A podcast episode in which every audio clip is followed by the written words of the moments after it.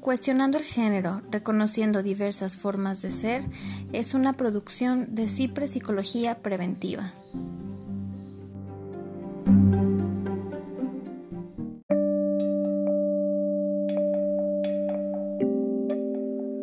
Ya, estamos en vivo. Hola, Paco, ¿cómo estás? Hola, Cristi, buenas tardes. Un gusto estar de nuevo aquí. Mira, me preparé para la transmisión de hoy. Pensé que esta Ah, casa ándale. era, muy bien. era la Era la adecuada, muy bien. Y luego aparte acá dice Pink Floyd. Pink, Pink Floyd, muy bien. Era la adecuada para, para estos temas. Exactamente. Pero bueno, estoy muy emocionada. Este, de verdad que desde antes de que tuviéramos la transmisión del sábado, estaba muy emocionada de dialogar contigo. Eh, pero el sábado pasado quedé encantadísima.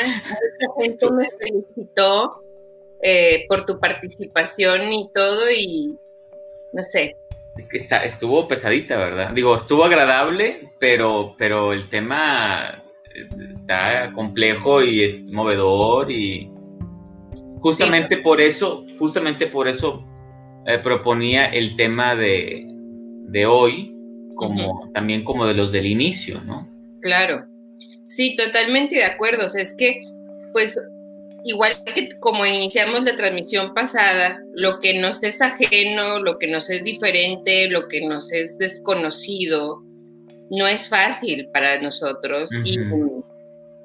Yo sí te quería comentar antes de entrar propiamente en tema, que yo me quedé súper clavada con una idea, lo del falómetro y lo de la medida del enanismo, y luego me quedé pensando como lo del peso ideal, eh, como, no sé, como cuáles son los estándares de belleza, cuáles son los requerimientos, o sea, todas estas cosas que tienen que ver con una medida y que, y que ponerlo como en, o sea, que dentro de una medida, dentro de una regla, poner una, un, un hito como de aquí para acá está bien y de aquí para acá no está bien, creo Sí, que es- muchos- estos, son, estos son permitidos, estos no son permitidos, ¿no? Claro, pero estás hablando de, ay, estás Allá. hablando de,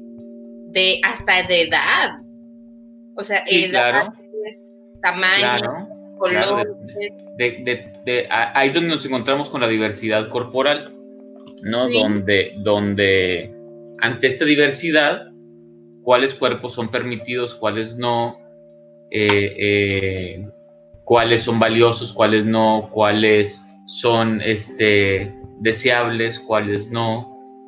Sí, está, y, creo que a todos nos permea. Es, esa yo creo que fue una de las ideas que me quedó pues dando vueltas y que finalmente hasta la medicina tiene culpa en el asunto, ¿no?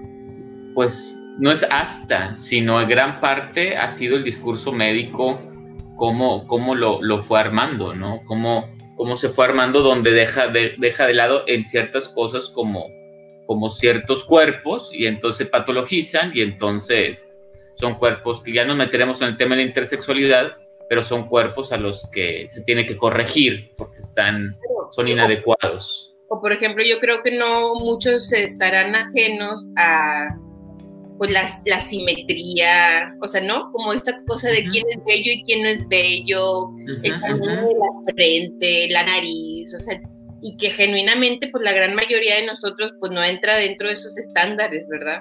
Exacto.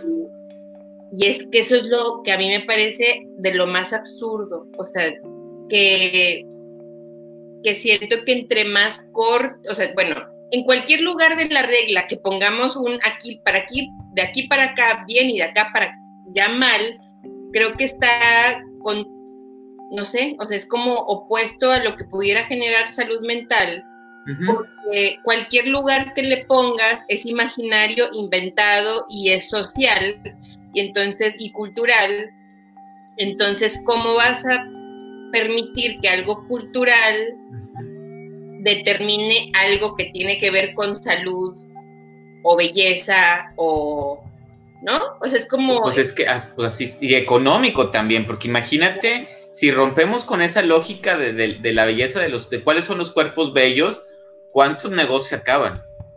Claro. Para reducir, para cirugía estética, para lo que sea. Para tacones. rejuvenecer, pintar el cabello, de, para cubrir las canas, para lo que sea, ¿no? O sea, cuánto, o sea, porque también hay una lógica económica ahí, ¿verdad? Y, y yo creo que, o sea, y aparte yo me quedé reflexionando cómo estas ideas lastiman hasta las niñas chiquitas, o sea, mi hija de seis años, yo no sé de dónde, me dice, mira mamá, estoy bien panzona. y es así como, pues sí, tiene la pancita de las niñas de seis años, ¿verdad? Claro. Porque todas tienen, y, le da risa, pero digo, ¿cómo desde tan pequeño ya lo absorbió de quién sabe dónde, ¿no? Exacto. Y que y ya se permite, además, insultarse a sí misma. Y eso como, digo, creo que no lo hizo con mucha agresividad. Sí, sí, no, con el énfasis que tal vez lo, dijera un adolescente o un adolescente. Pero sí. ahí está, ahí está la idea, ahí está rondando. Exacto, y que fácilmente yo le pudiera haber dicho, que a lo mejor sí lo ha escuchado de mí, ¿eh? que yo digo, ay, ya estoy engordando con esto claro, Claro, pues me estoy dejando caer, ¿verdad? Entonces sí se vuelve una situación complicada. Pero bueno, ahora vamos a saludar a las personas que nos están viendo. Anixa Alanis nos manda saludos desde Costa Rica. Ella estuvo al pendiente, eh, ella o él, ya no sé, o cómo se dice, no sé, bueno, este, desde Costa Rica y estuvo esperando el video desde, la, desde hace media hora. Entonces, pues muchísimas gracias. Saludos, Anixa. Juma Vallejo nos saluda, buenas tardes, a ti también, Juma. Buenas tardes. José Zamora, buenas tardes en YouTube. Y Juma dice, quiero preguntar sobre qué piensan ustedes sobre las familias homoparentales. Tal vez no nos alcance para abordar el tema tal cual, o sí, no sé. Ajá. Esto es, ahora sí que como no hay guion, es, a dónde nos va a llevar, pero si no, con todo gusto, yo creo que en alguna de las otras transmisiones retomamos este tema, ¿no? Sí lo vamos a retomar en otro tema, pero sí, sí voy a responder a eso con lo con, con ahorita que empecemos con la con el tema de la transfobia. Perfecto. Y Tomás Albarrán Alctoms dice, buenas tardes, ¿ustedes soportan la práctica de la reorientación de sexualidad, de género o sexualidad? No, la ECOSIG eh, no, no, evidentemente no es nuestra. ECOSIG son esfuerzos de corrección de la orientación sexual y de, la identidad de género, ¿no? Que, ah, están, que tan se les llamaba eh, terapias, son como pseudoterapias de reorientación sexual, este, o, o de terapias de conversión, que están contraindicadas por la gran mayoría de las asociaciones psicoanalíticas este, pediátricas, sociológicas, psicológicas, psiquiátricas del mundo y en algunos lugares están, están prohibidas, ¿no? Por, porque eh, evidentemente porque no hay nada que curar, porque no, no, no, no funcionan y al contrario, hablando de homofobia, eh, las personas terminan con un grado más alto de homofobia, ¿no? Por eso luego tienen índices de suicidio altos. Ok. Y Vero Castillo, buenas tardes, saludos al maestro Angial. Saludos, Vero. Muy bien, ya está. Ya, ah, no, Juma dice, y tiene otra pregunta, creo que disminuir, dice, creo que para disminuir el bullying es necesario educar a los niños desde pequeños sobre la diversidad. ¿Ustedes qué piensan sobre esto? Y yo, o sea, creo que es una buena pregunta y buena reflexionar. O sea, yo podría responder desde mi postura como rápidamente sí, pero lo que sí te puedo decir es que sí creo que es importante educarlos, pero no sabría cómo. O sea, ¿no? Como mamá. Es, es que fíjate, yo lo que pensé fue, pues no nomás a los niños, sino a los papás y a los maestros. Sí, porque, claro. Porque, porque finalmente los chicos, los niños no, digo, ya, ya saldrán eh, eh, experiencias y demás, pero los chicos no tienen bronca, los niños no tienen bronca. Es, tienen una duda, la pregunta, la contesta, ah, ok, ya. ¿Y por qué dos hombres se casan? Ah, porque hay hombres que se casan con hombres y hay hombres que se casan con mujeres. Ah, ok, next, ¿no? Pero la bronca son los papás, ¿cómo le explico? Y entonces no a ser, o los, o los maestros, entonces eh, son, son los adultos los que, los que se complican. Sí, y Sebastián Ramírez nos dice, y bueno, y esperemos que estas transmisiones sean una, pues un paso hacia eso, ¿no? O sea, como a entender. Sí, claro, que, que, podamos acercar el tema a, a, más personas.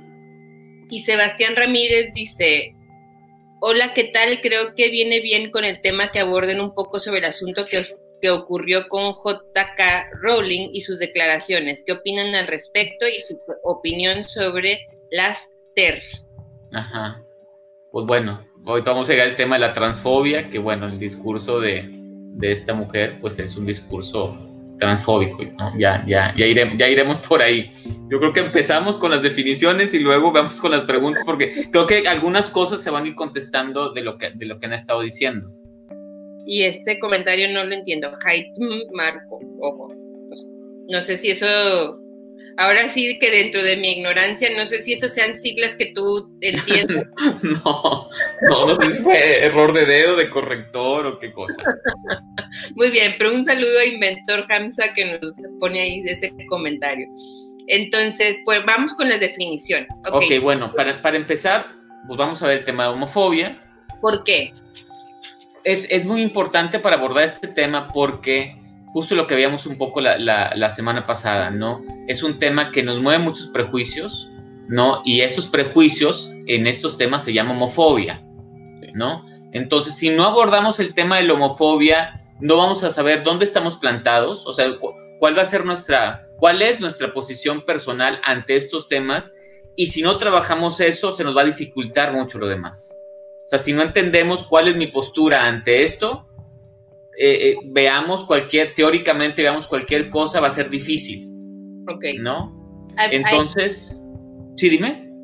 Y, no sé, o sea, ¿y tendríamos que tener una postura terminada? No terminada, pero ya la tenemos. Ok.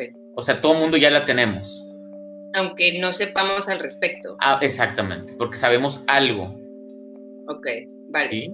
Entonces, bueno, de entrada el término está, etimológicamente está mal construido, porque homofobia significaría homo, que significa mismo en griego, significaría miedo a lo mismo, ¿no? Como heterofobia que vimos el, sábado pasado, eh, significaba miedo a lo diferente, ¿no? Entonces, bueno, está, mal construida, pero en realidad eh, el homo de homofobia es una apócope, o sea, es como una reducción de homosexualidad.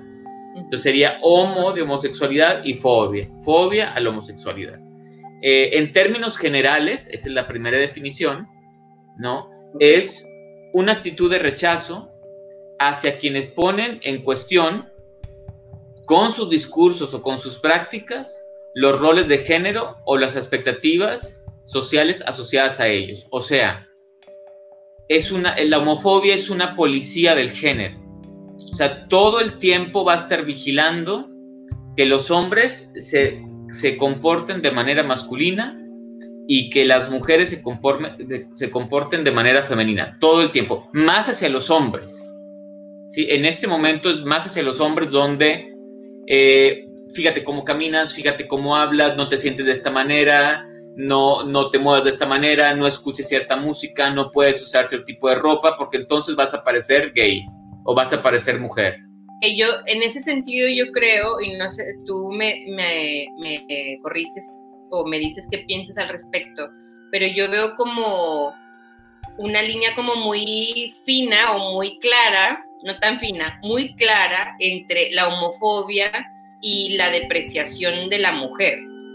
¿no? O sea, porque, porque es como no, no actúes como niña, como si fuera un insulto, y es como cómo lo divides de... Es que, tiene que ver.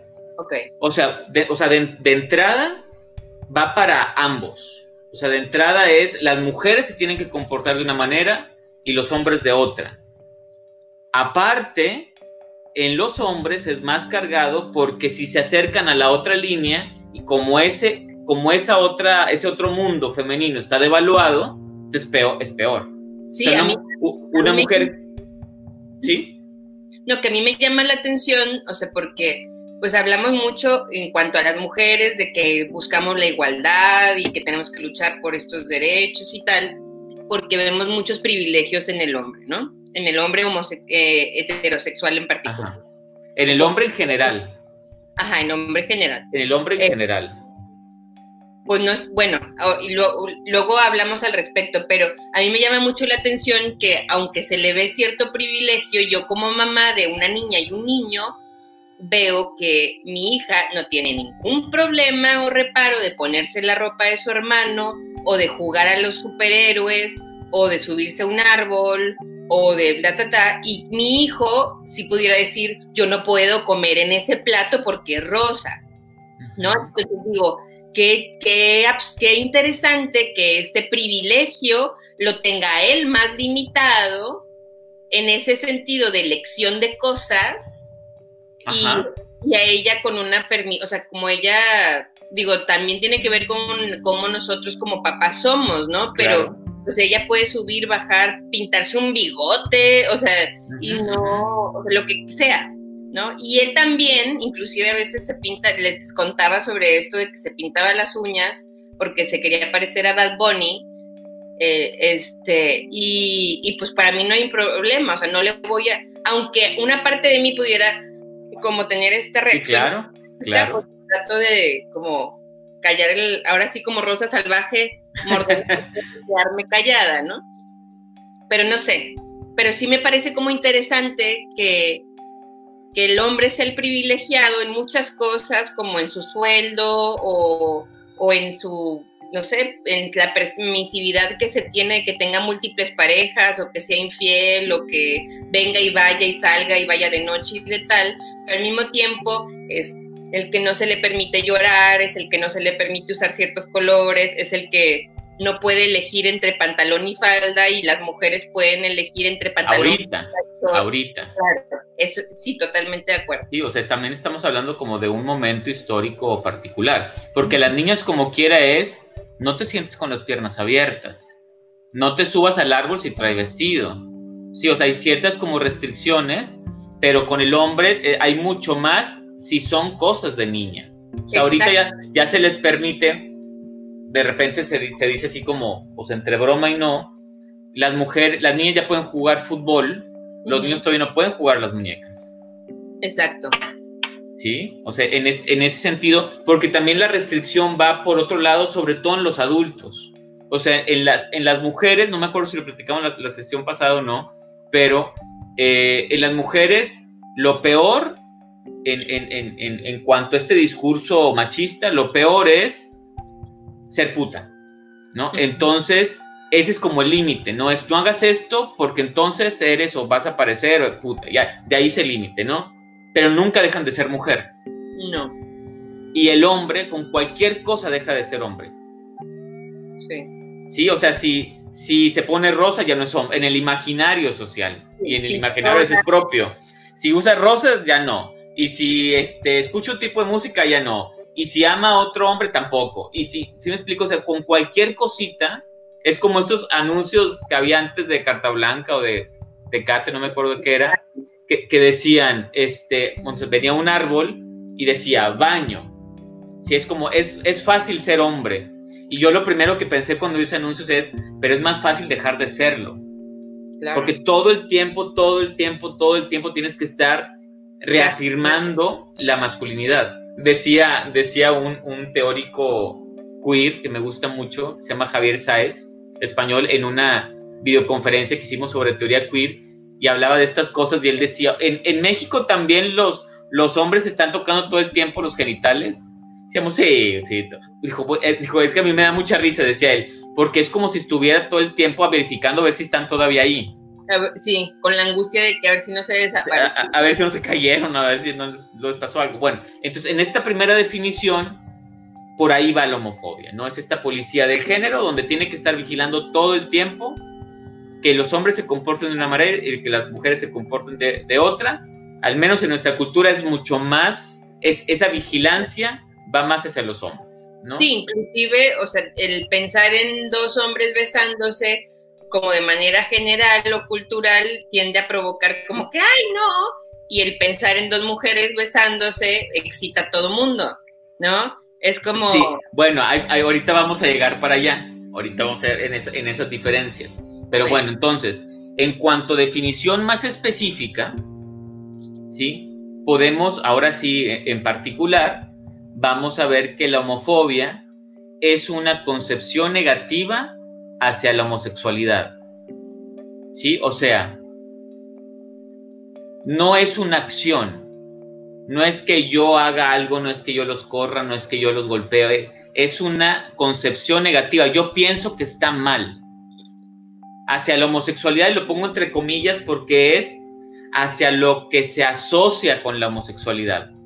Sí, o sea, entra todo lo que para la gente de calle es homosexual. O sea, puede ser una persona trans, una persona bisexual, este, un hombre amanerado, todo entra en homosexual, ¿no? Entonces, es una concepción negativa hacia la homosexualidad. Si no se resuelve ese punto, todo lo demás lo voy a pensar como negativo. Ahí me voy a, ligar con la pregunta que hizo alguien sobre eh, los matrimonios igualitarios. Creo que así fue la pregunta, ¿no? Este, creo que sí, por ahí iba. Sí, ah, sobre las familias homoparentales. Bien. ¿Homoparentales es una persona o es dos personas? Homoparentales son dos, dos personas del mismo sexo. Ok. Sí, si es una persona son monoparentales.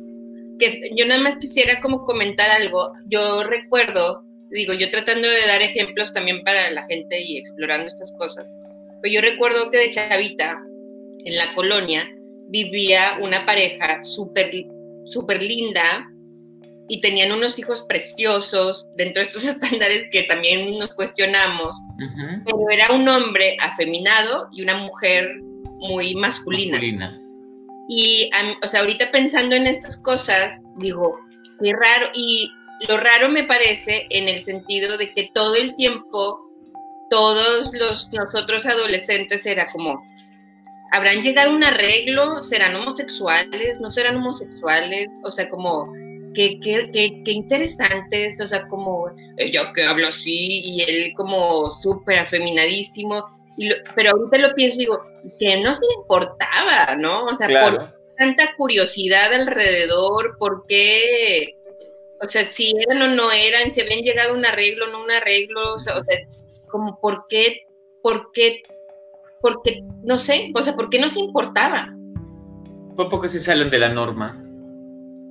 O sea, llamaban la atención porque salen de la norma. Pero al mismo tiempo estaban cumpliendo con todas las normas, o sea, se habían No, no, no todas, porque él era, él era afeminado y ella era masculina. Pues Ahí se sale de la norma de género. No debe ser así. Sí es la norma sexual un hombre con una mujer, pero no es la norma de género. Claro. Que acabo, que acabo de aprender en un curso que apenas acabo de empezar ayer, que estas parejas se llaman, bueno, al menos una, una psicoanalista que se llama Irene Meller, me gusta mucho, le llama parejas contraculturales. Cuando él tiene la posición femenina o tradicionalmente femenina y la mujer tiene la posición tradicionalmente masculina. Pero bueno, familias homoparentales. Ajá. Decía, eh, creo que lo decía una psicoanalista que se llama Joyce McDougall, creo que es ella, si no es ella es Silvia Bleichman, decía, la posición que se tenga sobre la homoparentalidad tiene que ver con la posición que se tenga con, con la homosexualidad. Si yo pienso que la homosexualidad está mal, por consecuencia voy a pensar que la homoparentalidad está mal. ¿Sí? Por eso decía ahorita, si yo no termino de acomodar el tema de la homosexualidad, si yo pienso que está mal, si tengo una concepción negativa, como consecuencia voy a pensar que las familias homoparentales están mal. Sí, por eso a veces dicen, es que, ah, es que está poniendo aquí un comentario, dice Luis que se sale de la norma de rol y no de género, sí, exacto, bueno, específicamente del, del rol hablando de las parejas, ¿no? Este y eh, gracias, Alan. Eh, em, por ejemplo, cuando dicen, es que las, con las familias, con las familias homoparentales, eh, luego si, si permitimos que se casen, luego van a, van a convertir homosexuales a sus hijos. Sí, como si los homosexuales no, muchos tuvieran padres heterosexuales, ¿no? Pues la gran mayoría de las personas homosexuales vienen de familias heterosexuales. Pero entonces aquí a veces la respuesta es no, porque la orientación sexual no se aprende, no es algo que se puede imponer, no, ¿sí? Y se nace. Pero no es la respuesta. La respuesta es anterior a eso, es, ¿y si lo hicieran qué? ¿Sí me explico? Es como decir, no podemos permitir que dos ah, médicos tengan hijos porque entonces van a volver a médicos a sus hijos. No decimos eso porque no pensamos que ser médico está mal. Claro. Entonces, por eso digo... La homofobia, a lo mejor velada, ya nos hace... ¿Sí? O sea, no, no, si nosotros no somos homofóbicos, ese, ese comentario ni siquiera tendríamos por qué pensarlo. Ajá, pero por eso digo, primero tenemos que resolver el tema de de la homofobia en cuanto a la homosexualidad, entre comillas, de esta concepción negativa, porque ya resolviendo eso lo demás ya pasa. Pero es que ahí es lo que yo decía, como esta línea delgada entre la evaluación de la mujer y o la diferencia de valor en géneros, ¿no? cultural que tenemos, que es un problema social grandísimo. No tendríamos que resolver eso para que por consecuencia también la homosexualidad o la homofobia tal cual... Pues, pues mira, o sea, sí tiene, sí tiene, te decía ahorita, sí tiene relación porque en los países que son más homofóbicos son los países que son más misóginos, como, los, como los estados islámicos. Claro. Sí, o sea, sí tiene relación, pero no es totalmente porque, por ejemplo, es eh, las mujeres este, lesbianas tampoco pueden tener hijos, o sea, no se les permite tener hijos en esta concesión homofóbica. Y no es porque sean más femeninas o no, sino el tema es... Pero culturalmente creo que sí hay más rechazo hacia dos hombres criando un niño que hacia dos mujeres criando. Y ahí, donde se liga el tema de los roles, porque las mujeres son para criar hijos, los hombres no. No, pero también es más fácil ver a dos niñas que se están abrazando en el recreo. Y también porque es exactamente, que te vamos a ver esos puntos, porque luego esas cosas pasan desapercibidas cuando son de dos mujeres. Ahorita vamos a ver ese punto. Entonces, bueno, entonces, la homofobia es una concepción negativa hacia la homosexualidad, entre comillas, ¿no? Todo lo que se asocia con ella o de manera general hacia personas que se identifican o con LGBTIQ más. O sea, es, esta concepción hacia, esta concepción negativa hacia gays, lesbianas, bisexuales, travestis, transgéneros, transexuales, intersexuales o queer o más. O que nada más parezcas. o, que parezcas, entre comillas, porque también es, eso de parecer es, es entrecomillado porque pues es algo que no se ve. Sí, la orientación sexual no se ve. ¿no? Entonces, pero si alguien parece, o sea, si es un hombre afeminado, una mujer masculina, va a sufrir homofobia. Si es un chico que, si es un niño que baila ballet, va a sufrir de homofobia. Si es una niña que, este, hace años que jugaba fútbol, pues va a sufrir de homofobia. Se agarraba trancazos en el, en el recreo o que estaba muy grandota, ¿no? ajá, y, si es un niño que no pelea, si es un niño que no juega fútbol, si es un niño que no, que no, que solamente se junta con otras niñas, va a sufrir de homofobia, aunque eh, eh, no sea homosexual. Claro, entonces. Es una situación, y luego ves estas investigaciones donde, que propo, bueno, no sé si es tal cual investigaciones, pero estas teorías que proponen que si los niños jugaran más con muñecas, pudieran ser mejores padres en su adultez por una identificación con hacerse cargo y cuidar a un niño, ¿no? Ajá. Ajá, pues, es, pues es que es como decir, es que las niñas naturalmente pueden agarrar a los, a los bebés cuando son adultos, pues es que están entrenadas todo el tiempo para eso, entonces de niñas están agarrando muñecos y los niños no. No, pero, pero también eso está súper relacionado, y, pero no quiero cambiar el tema, pero hay muchas mujeres que no se nos da naturalmente la maternidad y que también sufrimos muchísimo o que también pudieran sufrir muchísimo. Inclusive creo que por ahí pudiera haber cierta raíz de depresión postparto a que es todo este peso gigante de la maternidad sobre la mujer y que algunas mujeres por lo que quieras, no, no lo sostienen con, o sea, sí, no lo sostienen, o es demasiado. Y, ahí es donde nos damos cuenta y ponemos en entredicho el tema del el instinto materno. Claro, claro. Y, es, y luego y te preguntas, ¿es algo construido, no construido? Es como, pues está complicado, pero esta tendencia de estarnos juzgando mutuamente y a nosotros mismos también, pues lastima a todos. Sí, así es. Pero bueno, entonces seguimos. Esta concepción está basada en el desconocimiento, el prejuicio y el y el, es que me estoy distrayendo con los mensajes. Bueno, el desconocimiento, el prejuicio y el miedo que produce y justifica un sinfín de actitudes de rechazo que van desde la burla, el acoso, el odio, la discriminación, la marginación, hasta la agresión, la exclusión, la persecución, el asesinato o hasta la búsqueda del exterminio. Sí. Sí, o sea, va desde, entre comillas, lo sutil como, un, como una burla, claro. hasta el asesinato o, la búsqueda del exterminio, como veíamos en los campos de concentración nazi, donde la categoría más baja en los campos de concentración, pues no eran los que tenían una estrella de David en el, en el, en el brazo, sino los que tenían un triángulo rosa invertido en el pecho, que eran los homosexuales, ¿no? Eh, y la, vaya, insisto. espérame, espérame. ¿Cuál triángulo invertido rosa en el pecho? O sea, ya ves que en las películas, regularmente cuando vemos películas que hablan de la Alemania nazi, vemos que a los judíos les obligaban a ponerse en el hombro un un, un, una estrella de David.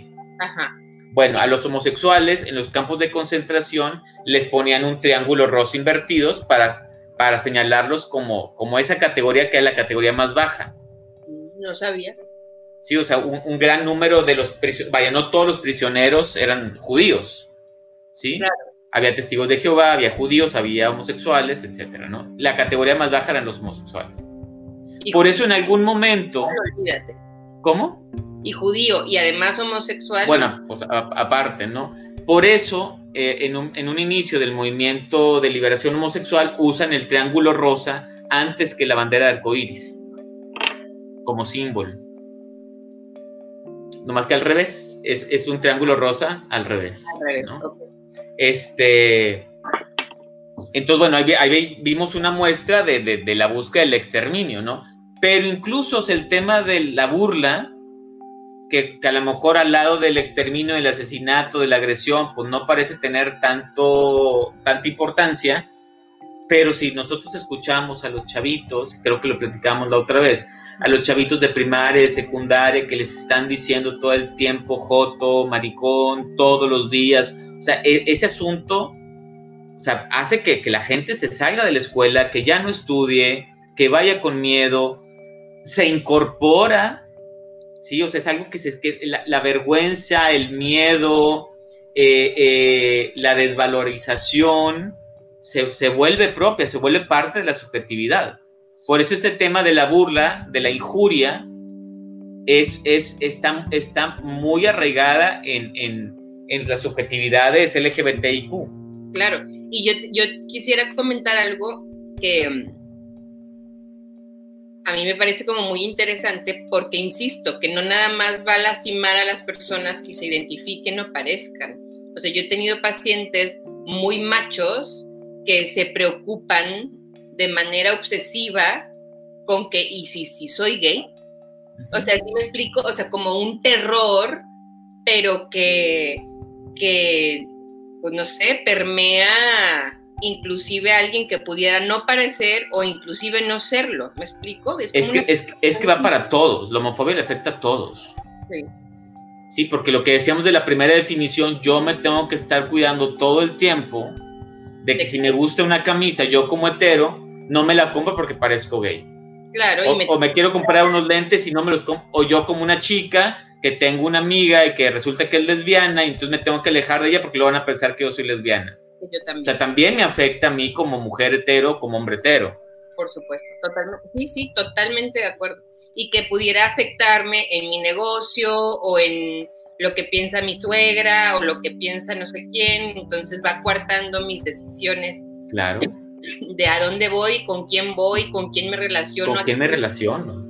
A quién quiero, a quién no quiero, o sea, es una situación como bastante compleja, o sea, si, lo, si damos tres pasos para atrás y nos damos cuenta de cuánto nos aprisiona y limita, o sea, nos está quitando nuestra libertad en el 2020, cuando se supone que la libertad, pues la valoramos muchísimo, ¿no?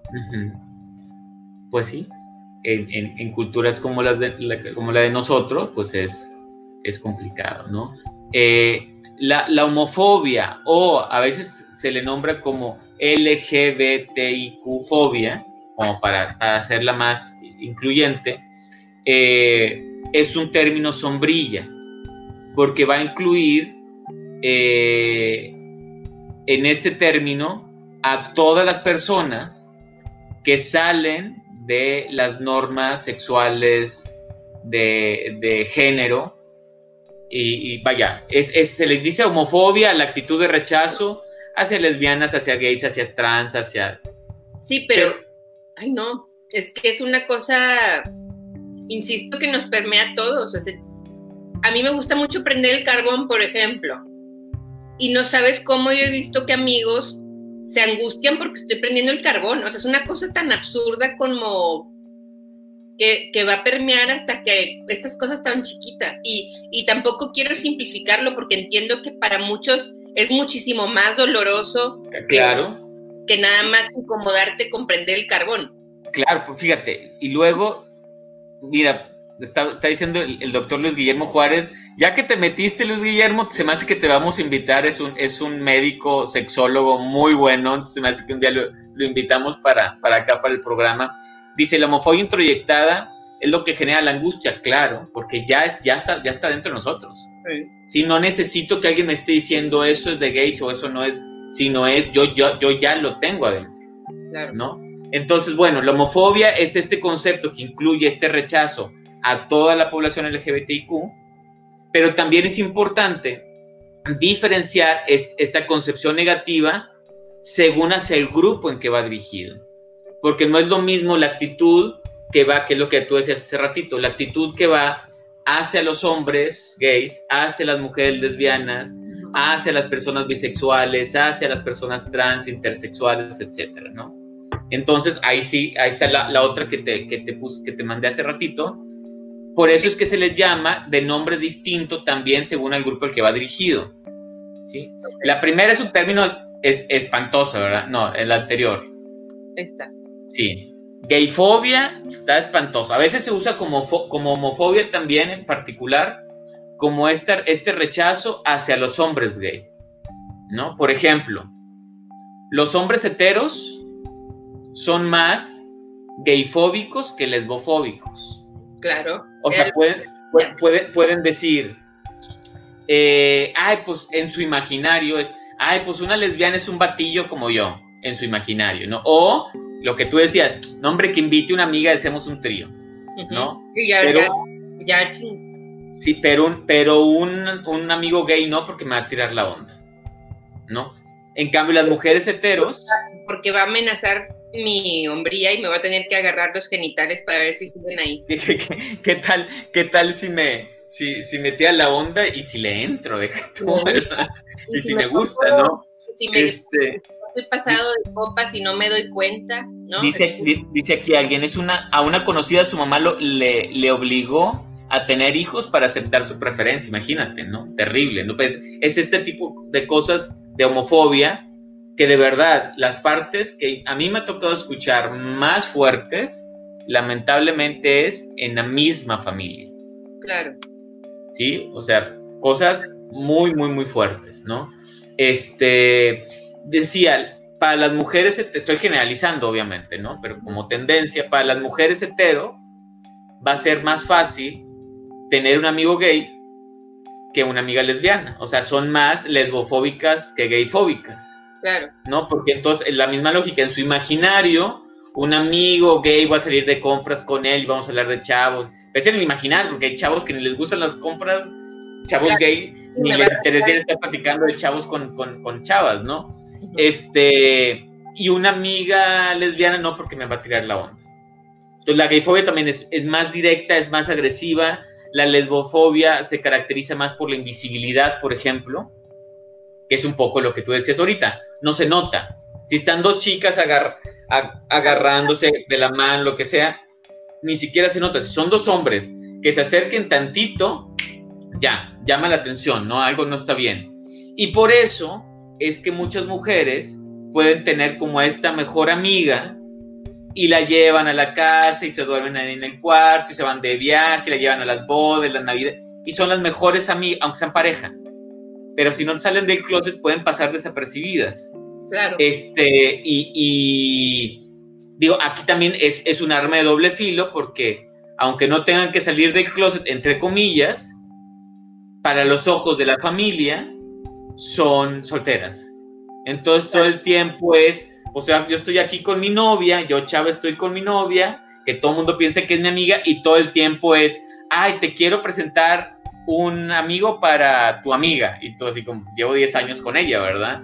Entonces, o, lo que siempre digo, ¿no? ¿Cuántos chistes de lesbianas conoces? ¿Sí? ¿Cuántos chistes de gays conoces? Muchos. ¿Sí me explico? O sea, el tema de la invisibilidad es, es una parte muy, muy fuerte en, en, en, las lesbianas, ¿no? En el tema de la lesbofobia. Y luego, si las lesbianas son invisibles, los bisexuales son inexistentes. O sea, la bifobia es, no existen los bisexuales. Para muchos heteros, gays, lesbianas, los bisexuales no existen. ¿Sí? Están para los heteros es, pues si te gusta tantito, estás del otro lado. Es, de aquellos, no eres de estos. y para muchos gays y lesbianas es, es una etapa, yo ya pasé por ahí y luego me definí, tú estás indefinido. Cuando no, es una orientación sexual clara, ¿no? Para mucha gente, no es que tiene que ser 50 y 50, me gusta el 50%, sino pues les gustan las personas de, de ambos géneros o de ambos sexos, ¿no? ¿Ibas a comentar algo? No. Perdón. ¿Cómo? Sí, no, no sé. Aparte que, la bifobia. Ah, sí, ya me acordé que iba a ah. decir, que rápidamente lo reprimo. Este, que yo pensaba como que hablar de bisexualidad para mí, y que luego supongo que abordaremos tal cual el tema de bisexualidad directo, pero también me hace pensar que tendríamos que cuestionar o meter dentro del, del tema o que no sé si así esté relacionado sobre la monogamia o la poligamia. O sea, como ahí es donde siento como, o sea, si te gustan los dos, entonces necesitas ser poligámico para ser... No, no. Porque, porque, por ejemplo, si tú fueras heterosexual, pues no, no es que vas a ser poligámico porque te gustan todos los hombres. ¿Sí me explico? O sea, aquí el asunto es, tú tienes el compromiso con uno o tienes el compromiso, igual con la homosexualidad, pues te puede gustar, no, es que te gusten todos los hombres o todas las personas de tu mismo sexo, te gustan algunos y si tienes una relación de pareja y el compromiso es de, monogamia, pues entonces es, este, eh, pues tengo el compromiso con este hombre y me pueden gustar otros, el compromiso con él. Y entonces igual que en la bisexualidad, más que ahí es parte también de la bifobia el pensar que es igual a poligamia o es igual a, a, ¿cómo se llama? A promiscuidad o a, o a este, infidelidad, ¿no? Y es pues, yo como bisexual me gustan los hombres y las mujeres y si en este momento tengo una relación con alguien y el acuerdo es una pareja cerrada, pues me van a seguir gustando algunos hombres y algunas mujeres, pero mi compromiso es con él o con ella. ¿Sí? Pero otra vez, es, es, esas cosas, por eso te digo que es bien, bien interesante también que les hayan dado un nombre a cada, a cada, a cada actitud de rechazo en función del grupo, porque tiene otras lógicas. Porque también, por ejemplo, la, la, bifobia, donde pega directamente, es, es en, nuestro, en nuestro pensamiento binario. Las cosas son buenas o son malas, o son este, blancas o negras, o, o es heterosexual o es homosexual, y entonces el bisexual es, no lo entiendo. O sea, no entiendo, o sea, no entiendo cómo, cómo que le gusta a uno y le gusta la no, no. Por eso todo lo que veamos luego, de todo lo que sale el binario, por ejemplo, los géneros no binarios, la intersexualidad, va a haber una dificultad muy fuerte para pensarlas. Claro. porque no es ni uno ni otro, y entonces es indefinición, o entonces se tapa, pero no lo pensamos como algo que, existe. Y creo que eso está relacionado a lo primero que hablábamos de la transmisión de hoy, de esta regla o esta división desde aquí para acá y de acá para allá. Y también en esta, lo que hablábamos la, la transmisión pasada sobre cómo los prejuicios o lo bueno o el pensamiento binario tal cual nos lleva a pensar mucho más rápido. sí, claro, y, es mucho más fácil y es mucho más práctico, es mucho, pero no, es, pero no es así la realidad. O sea, la realidad es diversa. Sí, claro, es muy cómodo si estás cayendo del lado adecuado. y, lo que decíamos la, la, la transmisión anterior, ha sido muy fácil lo que se sale de ese binario, entonces está patologizado, o está mal, o está satanizado, o está, y así, bien fácil. Existe esto, existe esto otro, y lo que se sale no existe. Lo que se sale está enfermo, o, es, un pecado, o es lo que sea, ¿no? Y eh, la transfobia eh, me parece que es la, más fuerte. Eh, incluso en sentido de la, más fuerte en cuanto que es las, las mujeres trans son las más asesinadas, por ejemplo. Eh, incluso a veces, tanto personas heteros como gays, como lesbianas, como bisexuales, rechazan las personas trans. O sea, alguien gay puede decir, ah, pues a mí me gusta alguien del mismo sexo, pero yo no me creo del otro sexo, yo no estoy loco. Esto sí. O, a pues, yo, a mí que no me relacionen con, Ajá. feminidad. exactamente, es no, yo no voy a las marchas porque van puras vestidas. Claro. Sí, incluso en, algunos momentos, no sé si en la actualidad todavía, pero hasta hace poco, algunos bares gay no dejaban entrar mujeres trans. Y luego, por ejemplo, un tema que a, ni a heteros, bueno, más bien, a todos los que no son trans, que se les llama cisgéneros, lo explicamos la, la sesión pasada, ni siquiera les pasa por la cabeza es el tema de los baños. Sí. ¿Sí? Que ir al baño y van al baño. Para las personas trans es un tema de todos los días. Es voy, no voy, y si me dicen algo, y si me agreden, y si... Y entre más... Y en los dos baños los pudieran agredir, aparte. Pues mira, pues sí, quienes corren más peligro me parece que son las mujeres trans. Una vez me decía un activista trans, Paco, es que no es que queramos ir al baño de mujeres, nada más porque somos mujeres y, sino porque imagínate que yo vaya así, decía ella, a un baño de hombres. Qué miedo. O sea, evidentemente es una cuestión de seguridad, ¿no? Y a mí me ha tocado escuchar chicos que se asumen como trans en preparatorias, que tienen que salir de la preparatoria a ir al baño del OXO, porque ahí no los dejan entrar al baño donde se, identifican. El tema de los papeles, si yo voy a pedir trabajo y entonces aquí está mi currículo y pues no dice homosexual o lesbiano o bisexual, ¿no? Pero si el tema del cambio de nombre todavía no ha sido realizado o en algunos lugares que no se puede, pues yo entrego mi papelería y dice aquí Carla y me ven así Sí, como que, mm, bueno, pues mejor ya no te... Digo, sí, nosotros te buscamos después. El tema en el aeropuerto, eh, obviamente es mucho más complicado para los papás tener un hijo trans que un hijo gay o lesbiana. Eh, eh, o sea, hay, muchas situaciones donde se vive la transfobia mucho más fuerte. A que eso era Anixa, Alanis, decía que es la interfobia. Ah, bueno, y por último, la interfobia eh, es esta concepción que está todavía muy arraigada de que los cuerpos que se salen, los cuerpos sexuados que se salen de la norma, decíamos ustedes que les llaman diádicos, o sea, los cuerpos que se salen de, de lo esperado de machos y hembras, son cuerpos anómalos. Y entonces son cuerpos a los que se les tiene que corregir. Y entonces... Pero, en esto de la interfobia, eh, son cuerpos a corregir por cuestión de genitales. Pero no es lo mismo si nacieron con cinco dedos o con dos dedos. No, porque, porque se refiere a cuerpos sexuados. Ah, ok. Sí, o sea, en, en, en alguno de los niveles sexuales que regularmente a, donde se, se, enfocan es al tema genital externo, porque imagínate, nace un bebé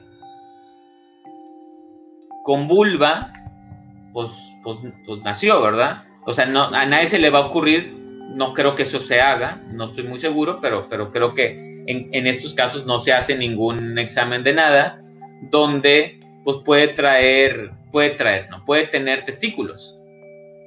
¿Sí? Y entonces, pues si ven una vulva, no hacen estudios, trae testículos, se educa como niña y en algún momento se van a dar cuenta que tiene testículos. O a lo mejor no, porque viven en el rancho, o en el pueblo, una comunidad indígena, ¿no?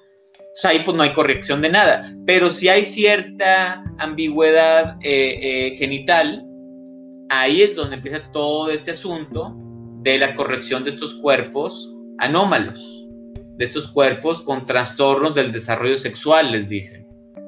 Y entonces hay todo un activismo de personas intersex que dicen, oigan, hay que tener cuidado con esto, hay que hablar de diversidad corporal, donde entren todos estos cuerpos, específicamente hablando de, cuando hablo de diversidad corporal, hablamos de todo, ¿no? Pero específicamente de los cuerpos sexuados.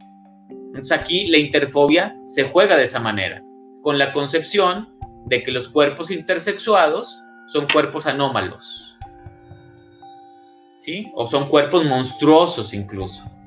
Porque luego, a, pesar de que eso está, hay referencias desde el Imperio Romano, lo que, o sea, la concepción de monstruos, las personas intersexuales antes hermafroditas, es algo que lo seguimos escuchando en la fantasía de las mismas personas o de los papás que dicen, ay, es que tengo un monstruo, o yo soy un monstruo. Entonces, por eso, y aparte hay mucha invisibilidad. Yo creo que es la más invisible de todas, porque sabemos que hay gays, que hay lesbianas y que hay trans y intersexuales, no sé qué es. Eh, ah, hermafroditas. Ah, sí, pero eso es uno en. Ver, espérame. Decía las, la, Que tú decías la otra vez, ¿no? De cuántos puede haber. Y luego, pero luego yo caí sola en la cuenta y que, ¿y te importa si son muchos o si son de, O sea, de, entrada, exactamente. De entrada es como, bueno, importa. Y la otra es, decía, o sea, hay personas que hablan de, de, de que es un, un, un, promedio más o menos parecido al de pelirrojos. Que no son que no son pocos, ¿no? Entonces a veces hablan entre uno de 200 tiene alguna condición intersexual y uno de 2000 es lo suficientemente ambiguo como no saber si es macho o es hembra. Sí, es como si los, padres de los pelirrojos estuvieran todo el tiempo o rapándolos o pintándoles el pelo porque ser pelirrojo fuera algo... Ajá. Y, pensándolo otra vez desde, la, desde el binarismo, ¿no? Es como si a los bisexuales, es lo mismo, es, los bisexuales no existen, ¿no? Los tenemos que hacer homosexuales o los tenemos que hacer heterosexuales porque los bisexuales no existen. Porque nada más, nada más que aquí la problemática es que es a nivel corporal y a nivel cirugía, desde bebés. y luego adultos. es que, por ejemplo, digo, no, me, creo que entran como en dilemas morales y de muchos tipos porque, pues no sé, si naciera con seis dedos, quisiera que me quitaran un dedo para tener cinco o no. O si naciera con cuatro dedos, quisiera que me construyeran un quinto dedo o no. O sea, es como, y no, no, no sé, o sea, como que me pregunto muchas cosas, pero bueno, se nos está acabando el programa. Para ver preguntas o comentarios para ver los comentarios. Este, a ver, este ya lo, no, el cumplir con una norma de género implica cumplir con una norma de poder sí. que le permite a los hombres ostentar la autoridad sobre las mujeres. Sí, totalmente, tiene que ver con cuestiones de poder. Sí, es, es que ahí es donde se vuelve, es, esta intersección entre medicina, lo moral, el poder, lo cultural, es, que lo, cultural, el tema del, de lo político, del poder, ahí está todo el tiempo.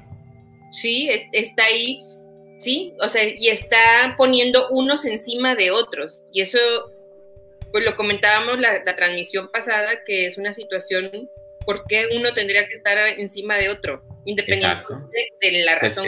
el, el tema de la jerarquía, ¿qué más? Y Ismael Puente dice, estaría genial que hablaran sobre esta idea que es común ver en redes, sobre que asocian el movimiento LGBT más y la pedofilia. Lo hablamos un poco en la transmisión pasada, sí. Después lo... podemos meter, claro. Porque está salud, Ismael, sí, este, porque hay, hay, un tema ahorita que no es nuevo tampoco, pero de esta intención de, del movimiento pedófilo, como de agregarse al, al movimiento LGBT. Exactamente. Y luego dice, ah, bueno, eso sí lo comentamos. Este lo comentamos, sí. Este también. Ajá, de la mamá. Ajá, este también. En esta lógica de poder, las mujeres son la segunda categoría, por lo cual... Por lo que tienen que perder un hombre pierde su estatus de poder, ¿sí? Y, es un poco esto que decimos también de, cómo hay ciertos cuerpos de, una segunda categoría. En esta lógica sexista, pues son las mujeres. Claro, pero es que es un, es, yo siento como si permitimos que haya segunda categoría, pues ya le abrimos a que haya tercera, cuarta, quinta, sexta. Ah, ya, ya, es que ya entendí el comentario. Por eso las mujeres no tienen nada que perder, porque es de segunda categoría. El hombre sí puede perder ese estatus de poder él, sí, puede perder los privilegios, creo que por ahí va el comentario de Luis Guillermo. Sí, y las mujeres como pues no tienen nada que perder. Yo pensé en el tema nada más de, del, ser puta, donde ya es como, como, como límite de, ¿no? Pues es que yo creo que sí, o sea, en el momento, ah, insisto, si, si pensamos que hay una, hay una categoría y una segunda categoría de menor valor, poder, privilegio, lo que tal, ya abrimos la posibilidad de que haya millones de otras eh, categorías. y, por una parte y por otra parte, pues ser mujer y además eh, masculina y además, o sea, es como, sí, todavía sí se puede perder, o sea, no nada más con ser mujer no tengo nada que perder, yo creo que... Yo creo que aquí lo comentabas como que hay, hay como menos que perder por la concepción social de, de ambos, ¿no? Claro, y también esta situación de que pues el ser un hombre afeminado o ser un hombre débil, pues es como más difícil. Que para una mujer masculina. O una mujer fuerte, que no necesariamente tiene que ser masculina, puede ser fuerte y no ser masculina. Claro, también, por supuesto. Y no ser masculina, ¿no? Este, Gloria, acabo de ver un comentario sobre un nuevo rostro de Calvin Klein. De Calvin Klein quien, es una activista negra trans, cómo, cómo la atacan las mujeres blancas cisgénero.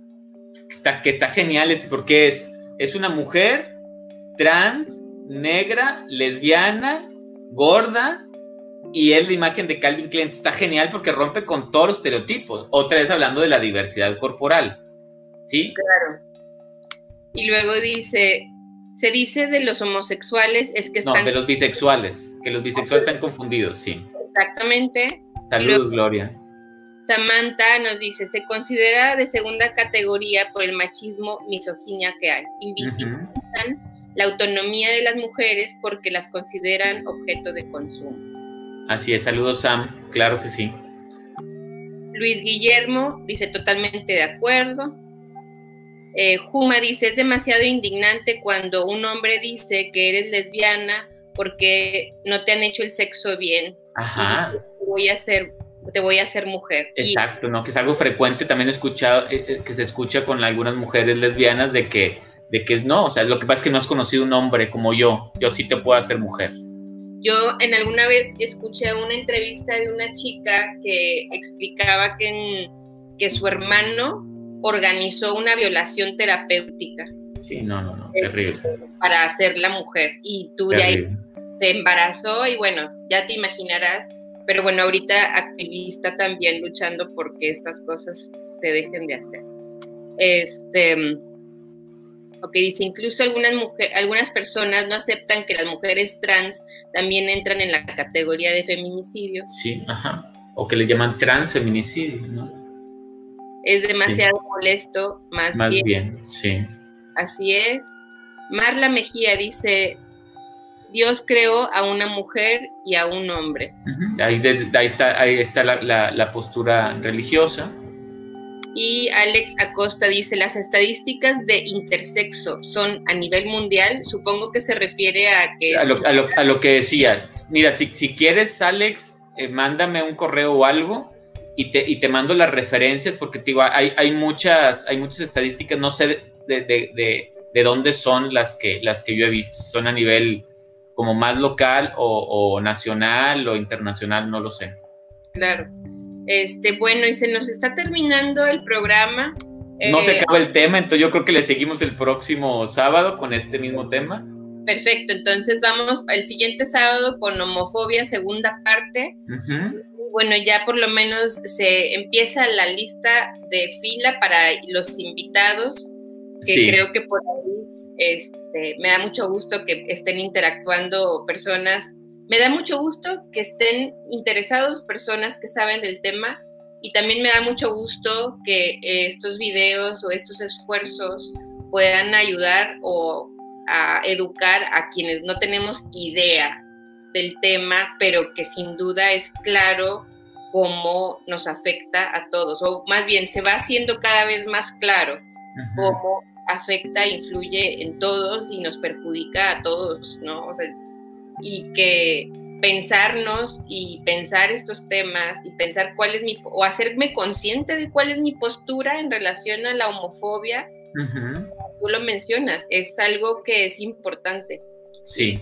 Lo, hoy en la mañana hablaba con una persona y decía, es que yo siento como que el machismo genera un daño cerebral, o sea, como realmente nos hace pensar de una manera no lógica. Y creo yo, yo pensaría que produce un daño social más que un daño cerebral. No, yo, te lo, de verdad te lo digo, o sea, yo creo que en algún momento se pudiera ligar porque atraviesa tantas cosas, como también lo es la homofobia, que nos hace llegar a conclusiones mm. tan organizadas lógicamente, pero que son bastante estúpidas, con todo respeto, a la hora de que nos detenemos a pensar en realidad lo que estamos diciendo. ¿Me explico? Sí, sí, sí, sí, entendí, sí. sí. está, interesante. Como, sí, o sea, creo que estas cosas como el pensamiento binario también influyen en nuestra inteligencia. Claro.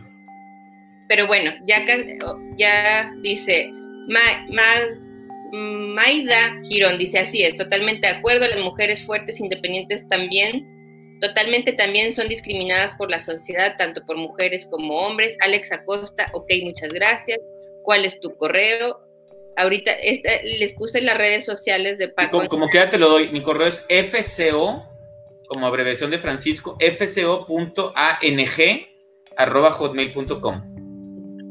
Arroba hotmail.com. fco.ang arroba hotmail.com. ¿Así? No, hay un punto entre la O y la A. fco.ang. Es el machismo que me hizo no darme Muy bien. Bueno, y luego terminamos con el último comentario. Dos, dos, comentarios. Dice, gracias como siempre, buen tema, excelente plática, good vibes de Mayra Girón, Maida Girón y Círculo de Samsra. Dice, llevamos 5.000 años de misoginia aproximadamente, entonces algo que se está arrastrando desde el pasado. Sí, claro, eso es, toda una historia tremenda de, de, misoginia, por supuesto. Exactamente. Pues muchísimas gracias, Paco, me encantó platicar contigo. Eh, y bueno, me da mucho gusto y pues espero que tengas un fin de semana increíble. Agradezco Igualmente. a los que comentaron, nos vieron y se mantuvieron con nosotros en la transmisión. Sí, gracias a, todos, todas y todes que estuvieron aquí y nos vemos el próximo sábado. Así es. Muy bien. Entonces, hasta luego a todos. Hasta luego. bye. bye.